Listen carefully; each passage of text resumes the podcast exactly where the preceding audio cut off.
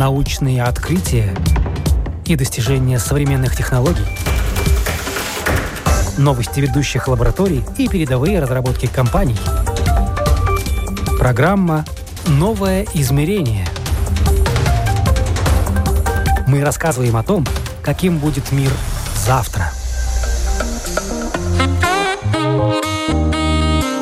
Могут ли наука и бизнес идти рука об руку, чтобы при этом это было выгодно всем? Оказывается, да, такое возможно. И прямо сейчас знакомимся с одной из таких компаний и с ее основателем – молодым человеком с большими амбициями и далеко идущими планами.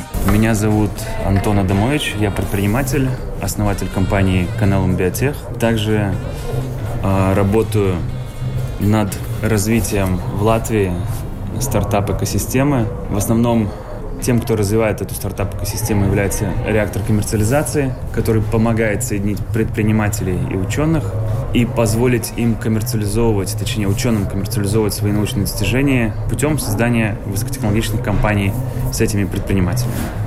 Ну, в вашей биографии еще есть такая важная страница, как 30 до 30 Forbes. Что это такое? Это тоже не можем обойти вниманием.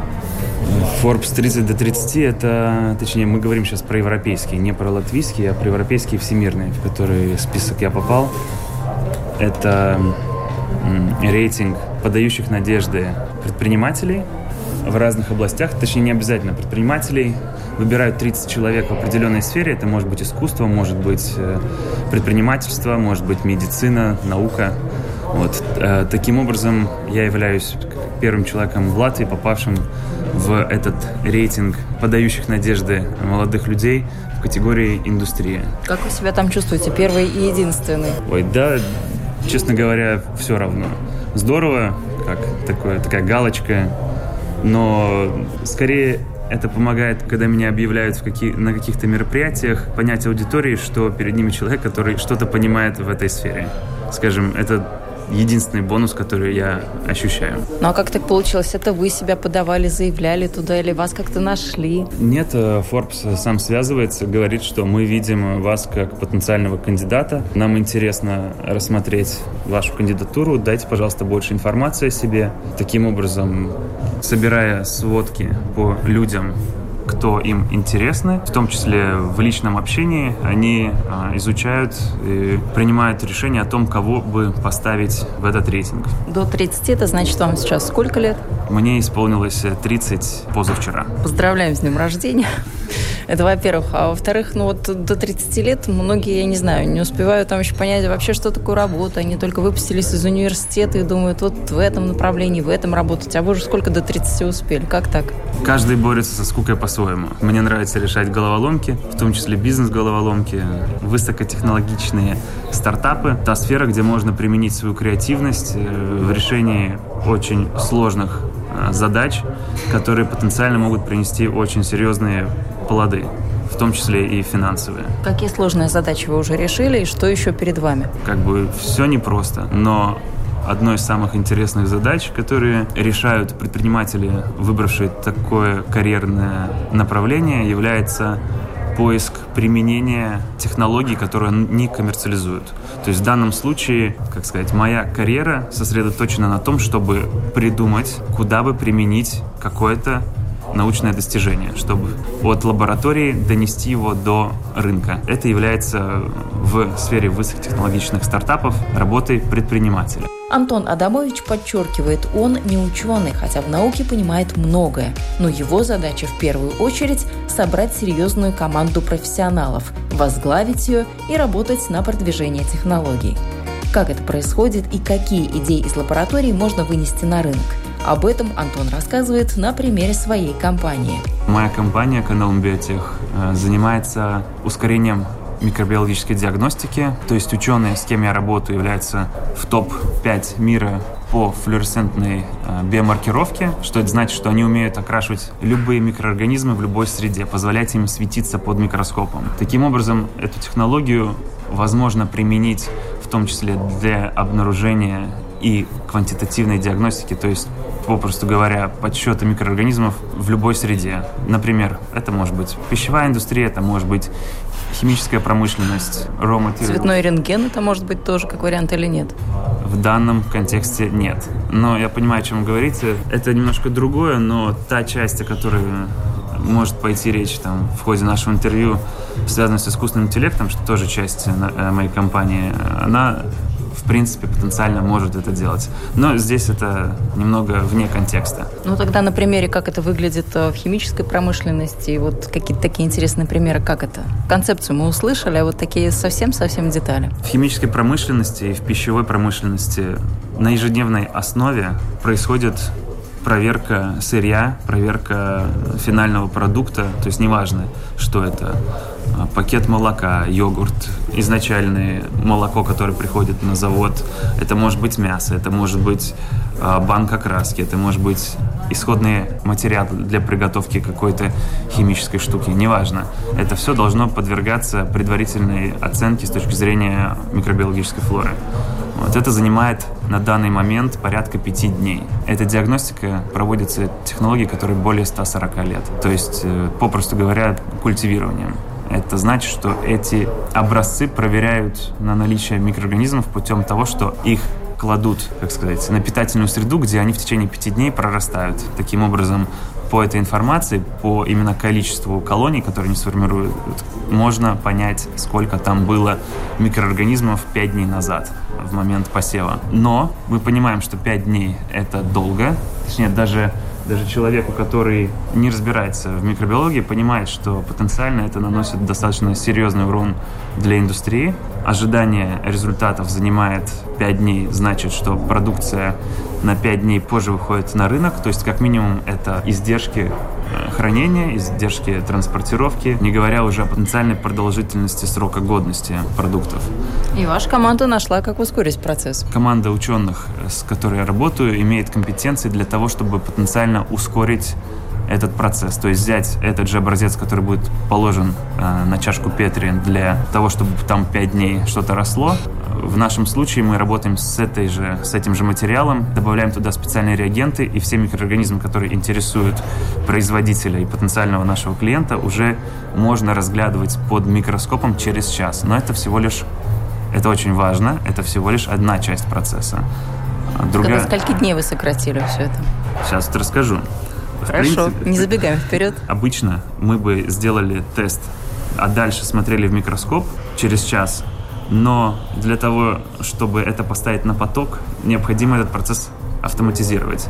Потому что человеку одному, чтобы смотреть в микроскоп, это 9 часов а, постоянного разглядывания этих микроорганизмов под микроскопом сведет с ума человека, который это делает. То есть, если нужно заводу 100 тестов в день, то это 100 человек, которые могут сделать максимум 2 теста в день. Это работа, на которой они будут себя ненавидеть. Таким образом, мы еще создали автоматизированный цифровой микроскоп, который это все делает автоматически, собирает картинку из этого образца, условно 3D изображение делает, склеивая шаг за шагом каждую фракцию из этого образца, который он оцифровывает. И в дальнейшем еще искусственный интеллект, который мы сами обучаем, может автоматически идентифицировать каждую клетку микроорганизма без необходимости вовлечения туда квалифицированного специалиста на постоянной основе.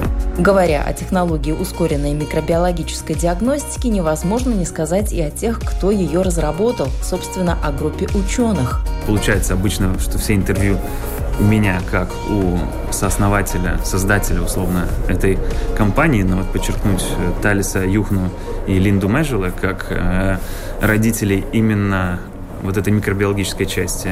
Вот. Обязательно хочется и в рамках этого интервью. Это ученые из Рижского технического университета. Талис Юхна является также и проректором Рижского технического университета. Сейчас мы доберемся до того момента, где станет понятно, что это одному человеку э, не обладая навыками организации и направления различного рода компетенций, что это невозможно сделать, являясь просто ученым в какой-то узкой сфере.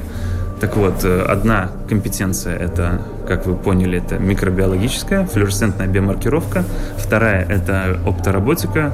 Создание уникального микроскопа стало для нас краеугольным моментом развития компании, потому что наши клиенты хотят, чтобы это все было автоматизировано. Таким образом, да, оптороботик, оптороботическая компетенция, точнее, компетенция в области оптороботики, фотоники, э, высокоточной механики, оптики высокого разрешения. Это второй пласт, который требовался для создания цифрового микроскопа автоматизированно автоматизированного. И третий э, пласт — это искусственный интеллект и big data, как любят говорить, потому что на самом деле, условно, из капли молока мы получаем более чем один, один терабайт, э, более одного терабайта изображений, которые мы дальше анализируем.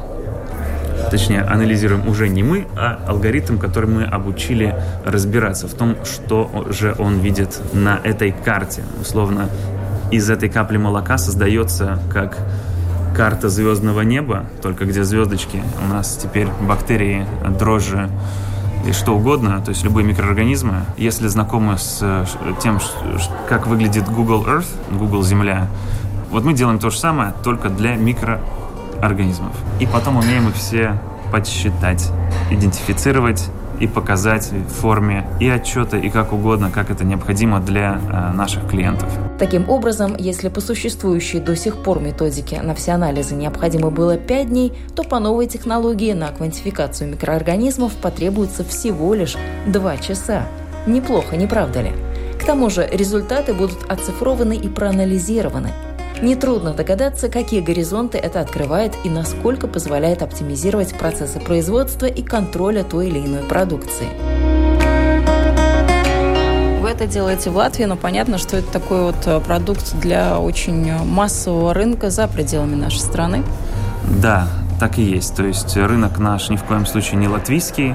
Кстати говоря, и ученых пришлось подтягивать не только, э, которые у нас э, здесь в Рижском техническом университете, а также некоторых из-за рубежа, в том числе экспертов в Соединенных Штатах по оптороботике. По искусственному интеллекту также в Латвии. Но да, действительно, рынки наши зарубежные, пилотные клиенты наши самые-самые продвинутые являются мультимиллиардная компания, которая с нами подписала сделку в октябре 2018 года. Сейчас мы пилотируем вместе с ними проект, в рамках которого мы дорабатываем продукт для их индустрии. Это даже не пищевая индустрия. Не могу сказать название, но в какой-то момент э, узнаете об этом широко, когда мы закончим пилот. Сейчас у нас договор о неразглашении. Да, но компания огромная, американская, в списке Fortune 500, которая хочет заменить всю свою систему гигиены во всем мире, используя нашу, наш продукт. Для вас это что значит с точки зрения бизнеса? Вот это трамплин с э, какими потенциальными возможностями, цифрами в виде прибыли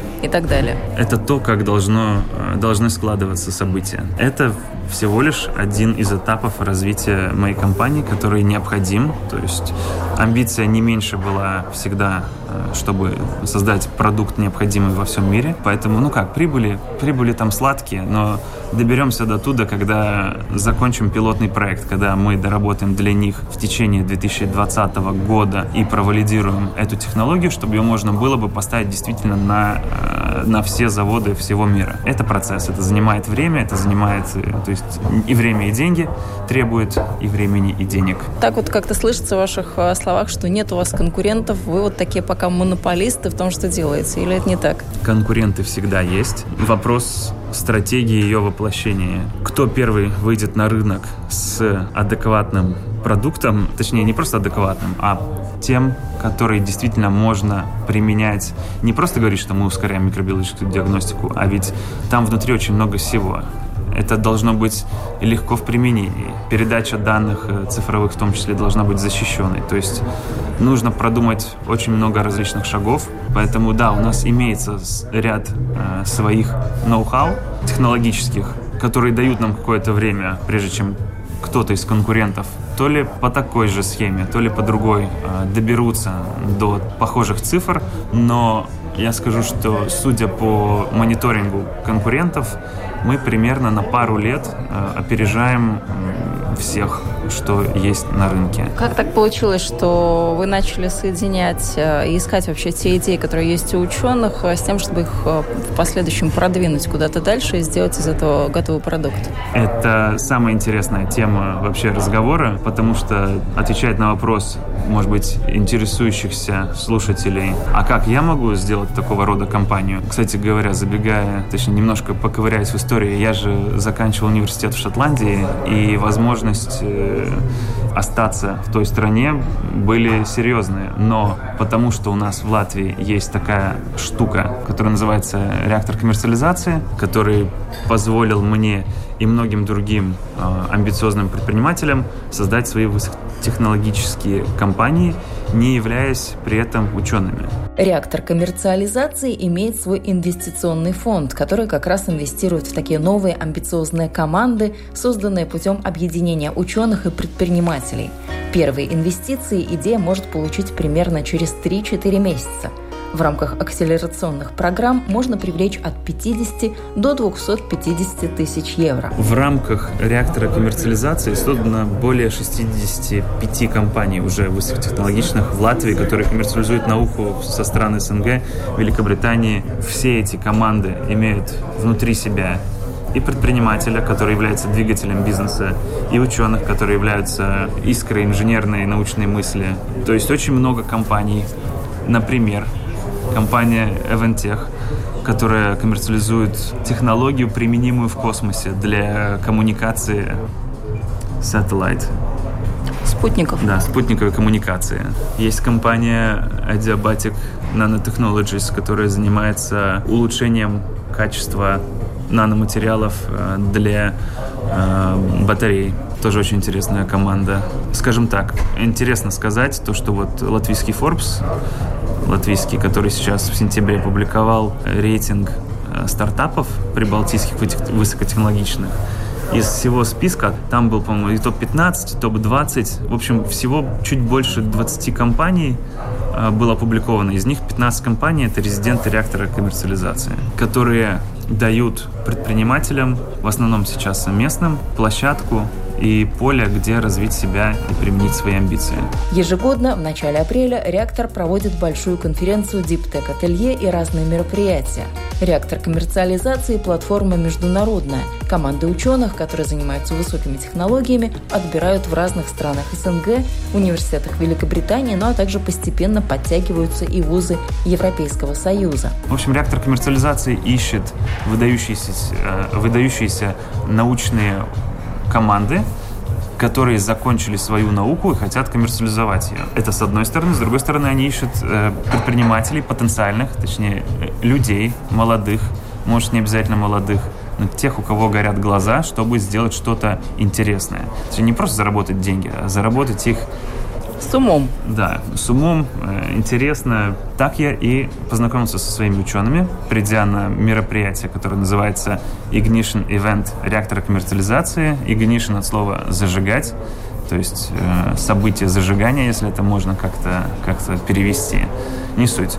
Суть в том, что как раз на этом мероприятии и происходит э, как зажигание двигателя дальнейшего стартапа, точнее первая искра, которая происходит между ученым и предпринимателем или командой ученых и группой предпринимателей, которые хотят вместе работать. Они там знакомятся, ученые презентуют свои научные достижения, предприниматели, сидя в аудитории, в первый раз об этом э, слыша, влюбляются или не влюбляются – в эти технологии и в дальнейшем принимают решения о совместной работе. А реактор коммерциализации помогает этим людям сработаться, потому что ни в коем случае, ну, по крайней мере, в наших латвийских реальностях Э, никто не является предпринимателем в области высоких технологий с первого дня, поэтому необходима определенная акселерация, назовем это так, смена парадигмы у потенциального предпринимателя, потому что этот бизнес не похож ни на что другое. Вот. Таким образом, реактор коммерциализации предоставляет акселерационную программу, помощь предпринимателям,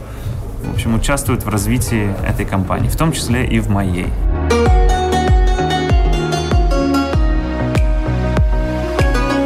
Наверное, тут стоит э, сказать об истоках ваших личных амбиций. То есть вы учились э, в Шотландии, приехали сюда таким вот уже готовым предпринимателем. Ну, я там просто закончил университет, закончил его по специальности микробиология, инфекционная биология, вирусология, паразитология.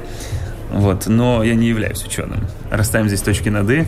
Компетенции моих ученых по сравнению с моими компетенциями можно сравнить как э, три нейрона и, и высокоразвитый мозг. То есть могу ориентироваться немного в микробиологии, но не на таком уровне, чтобы технологию эту понимать.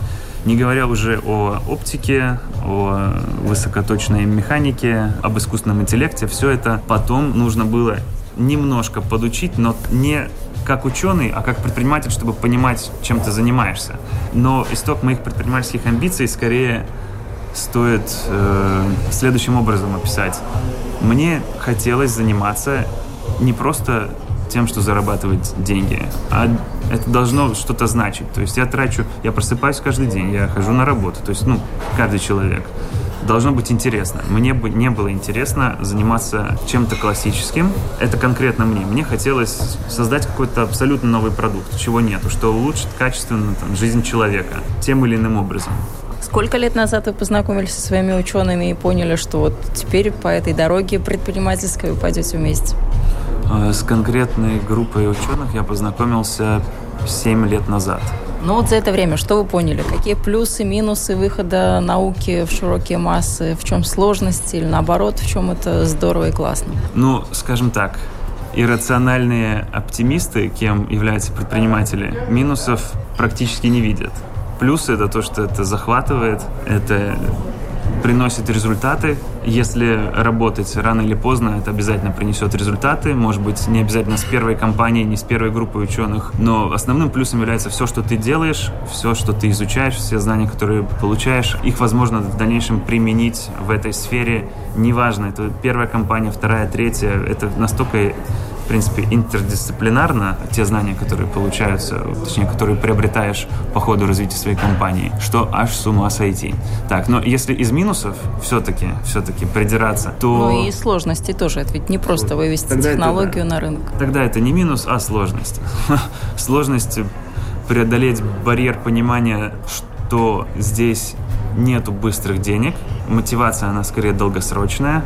То есть моей компании 7 лет. Это тоже важно понимать. В принципе, от момента создания компании до момента продажи компании в среднем в Европе уходит там от 7 до 8, где-то 7, 7, 8, 9 лет. А это основная мотивация предпринимателя, потому что создается компания, точнее, момент создания компании основной мотивацией является долевое участие в этой компании. Да, там в дальнейшем и, и привлечение капитала, и зарплаты, и продажи, но задача создать компанию, которая потом стремительно будет расти, развиваться, ее доли э, капитала будут э, стоить дороже, и в итоге продать эту компанию стратегическому инвестору, покупателю, конечно же, дорого, там, за десятки или сотни миллионов.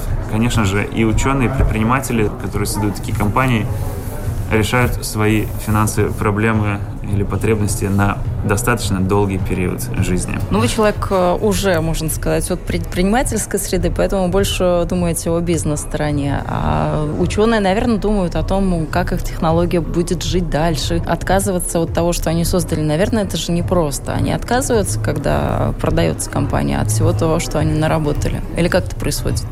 Нет, ни в коем случае. Это скорее как переход этой технологии. Точнее, она заканчивает школу, поступает в университет, потом идет взрослую жизнь. она, она же уезжает от родителей в это она время. Уезжает от родителей, это нормальный процесс как раз-таки. То есть с родителями всю жизнь жить, это ну не знаю, давайте лучше сравним это не с родителями, а с э, композиторами или художниками, которые пишут музыку в стол э, или сценаристами. Мир должен увидеть то, что они сделали, э, увидеть мир может их научные достижения через вектор коммерциализации. Коммерциализация имеет логические шаги от, э, как сказать, создания сначала команды, затем создания продукта, затем интеграции в рынок, затем э, масштабирования, и в конце концов это должно быть интересно кому-то, чтобы эту компанию купить, потому что инвесторы, которые в это инвестируют, они инвестируют по стратегии как раз-таки вложил, э, купил долю капитала, инвест, проинвестировал. А в дальнейшем им хочется выйти из этой компании в итоге путем продажи компании. Ну, это понятно. А ученые, вот их боль в этом случае какова? То есть они работают над этой технологией, потом компания продается, все счастливы, у каждого какие-то свои а, интересы закрыты. Ну а вот они начинают какой-то свой проект дальше, другой уже. Ученые очень часто, когда такие компании продаются, они остаются в этой компании. То есть продаете вместе с учеными, по ну, сути так. Как сказать, это же технологический проект. То есть там нужно развивать дальше эту науку, э, развивать эти компетенции, развивать продукты.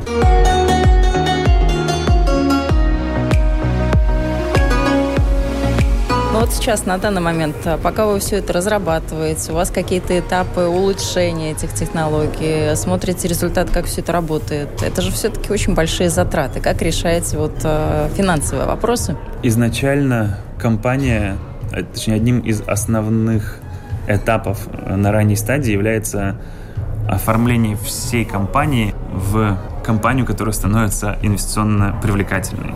То есть нужно разобраться, какой рынок, кому это интересно, кто это потенциально купит, становится понятно, как компания будет развиваться. Таким То есть образом... вы идете к потенциальным инвесторам? Да. Или это какие-то гранты от Европейского Союза? Или это, поскольку в научной среде частично все это развивается, университет помогает? Как? Значит, это комбинация всего. В тот момент, когда ученые приходят на реактор коммерциализации, их наука уже завершена.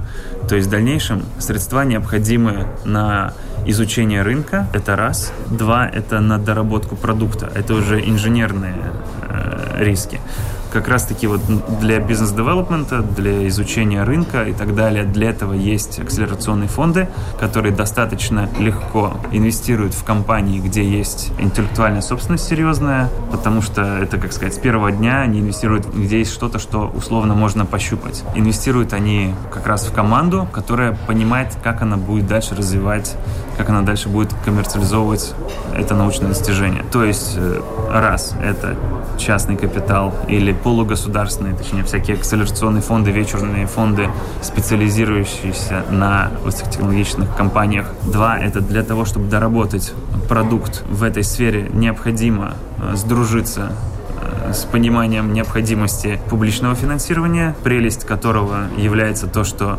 за этот капитал не отдаются доли, то есть вы с миру по ниточке собираете?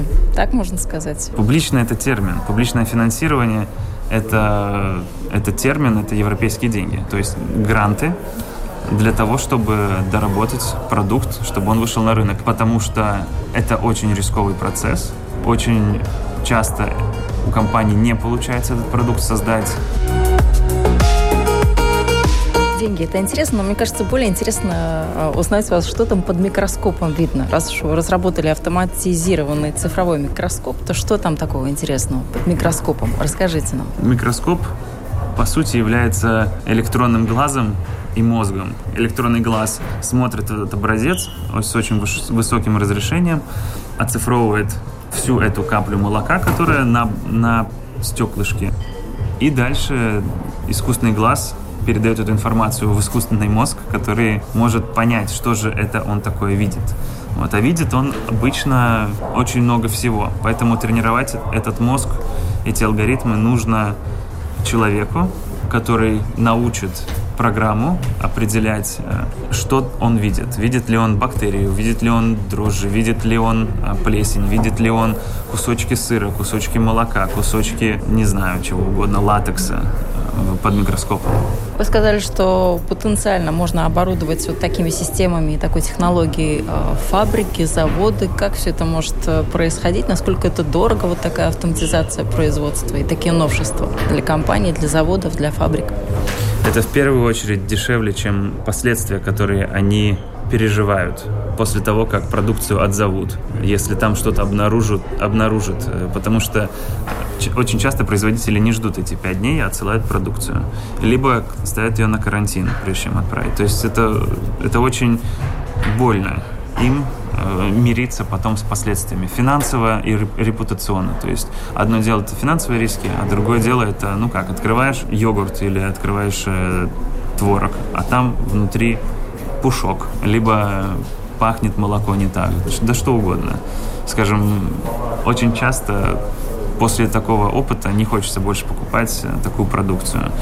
Вот. Еще хуже, если это не просто выглядит плохо или на вкус плохо, еще хуже, когда это может принести вред здоровью. Таким образом, по-моему, чуть ли не 100 тысяч человек в одних штатах госпитализированы из-за проблем, связанных с э, пищевым отравлением. Наблюдаете за тем, как в лабораториях происходят вот все вот эти метаморфозы, как ученые все это изучают, как они соединяются с искусственным интеллектом? Может быть, можно дома вот так вот кусочек сыра положить под микроскоп и посмотреть, а что там? Нет, ну Это гораздо более глубокий и сложный процесс. То есть там не просто сыр, там этот сыр нужно сначала приготовить, чтобы его можно было анализировать. Таким образом, дома ничего такого не сделать. Нужна лаборатория. Эти лаборатории есть ну, практически на каждом крупном или среднем производстве. Ну да, дома такого точно не сделать. Домашний творог, домашний йогурт, все это выпадает из вашего поля зрения? Не, ну домашнее производство можно проверить, если его отсылать в лабораторию. А потенциальный партнер в вашем случае, это может быть наша продовольственная ветеринарная служба или тоже нет? Да, в том числе и БИОР, э, в том числе и, ну да, любая аккредитованная лаборатория, которая занимается диагностикой для кого-то. Вот. Э, компании поменьше, например, производственные, отсылают свои образцы в такие лаборатории. Компании побольше имеют эти лаборатории у себя внутри. Лаборатории по диагностике. Опять же, смотря что проверять. Если проверять дрожжи плесени, то компании имеют право у себя это проверять. Всякие вредные микроорганизмы, которые потенциально несут угрозу жизни человека, это должна делать аккредитованная лаборатория. Вот аккредитовать ее у себя может далеко не каждая, даже средняя э, производственная компания. Таким образом, э, компании, точнее, полугосударственные учреждения, специализирующиеся на диагностике или аккредитованные в этой сфере, являются нашими потенциальными партнерами. Но это мы, если мы говорим про Латвию. В Германии эта система также работает. Этих лабораторий, правда, аккредитованы гораздо больше, и часто они связаны с большими компаниями. Для умного микроскопа все равно, что рассматривать и анализировать – каплю молока или пятнышко краски. Важно в этом случае, как натренирован сам искусственный интеллект, а для этого нужна статистическая выборка. То есть нужно дать алгоритмам достаточно много информации, чтобы они могли ее систематизировать и работать с ней ежедневно, улучшая таким образом аналитические способности. Это что касается технической части, но принципиальная разница есть в том, что подвергается анализу – органика или синтетика. Тест, если мы говорим про микробиологическую часть, то для химической промышленности, для которой создаем сейчас продукт, она, конечно, в разы сложнее с научно-инженерной точки зрения. Когда работа идет с э, пищевой промышленностью, с пищевыми продуктами, мы тогда работаем с органикой. А когда это химическая промышленность, иногда там такие вещи происходят под микроскопом, что это очень любопытно. А что происходит? А секрет не могу говорить. То есть это тоже какая-то коммерческая информация, чувствительная? Да, это все чувствительная информация. Просто могу сказать, что это очень интересно с точки зрения инженерной мысли, как доработать этот тест, чтобы он был применим для химической промышленности. И это колоссально отличается от того, как он этот тест разрабатывается для пищевой индустрии. Для тренировки алгоритмов нужно очень большое время. В вашем случае э, вы уже вышли на рынок тогда, когда меньше нужно для тренировок времени, или все-таки нет? Или по-прежнему вы, начиная с нуля, тратите на это месяцы и годы? Для того, чтобы натренировать этот микроскоп, точнее компьютер, который к нему подсоединен, несколько может быть, месяцев будет необходимо, может, месяц. Зависит от конкретного типа образца, или, точнее, продукта, для которого разрабатывается этот алгоритм. Но я бы не, скажу, не скажу, что это, это ни в коем случае не годы, это месяцы и, может, даже иногда недели. Какие еще у вас есть такие интересные амбиции? Может быть, еще какой-то параллельно проект научный присматривается или ускорение микробиологической диагностики занимает все ваше время сейчас? Вообще, я начал этим заниматься, потому что мне очень интересно, как можно было бы остановить процесс старения старения, как можно было бы вырезать участки дефектных ДНК, которые приводят к необратимым трагичным последствиям, там, различным болезням и так далее. То есть именно по этой причине я начал свою предпринимательскую карьеру и ушел из научной, потому что предпринимательская в области высоких технологий позволит мне объединять и направлять команды, коррелируя с моей большой э, миссией и визией, чего я хочу достичь. Но я присматриваюсь как раз и очень сильно наблюдаю за тем, что происходит в науке в сфере генной инженерии, модификации соматических клеток, все эти CRISPR технологии. То есть, конечно, я слежу постоянно и уже формирую, чем я буду заниматься следующие 10-15 лет, всю свою карьеру. Постоянно наблюдаю, что происходит. Параллельно Антон Адамович занимается развитием стартап-экосистемы в Латвии. Его девиз в этом направлении «Все должно работать как часы». Следит он также за тем, какие появляются механизмы, которые могут ускорить выход на рынок тех или иных технологий, например, какие-то новые инвестиционные платформы. Вы слушали программу «Новое измерение». Я, Ян Ермакова, прощаюсь с вами ровно на неделю.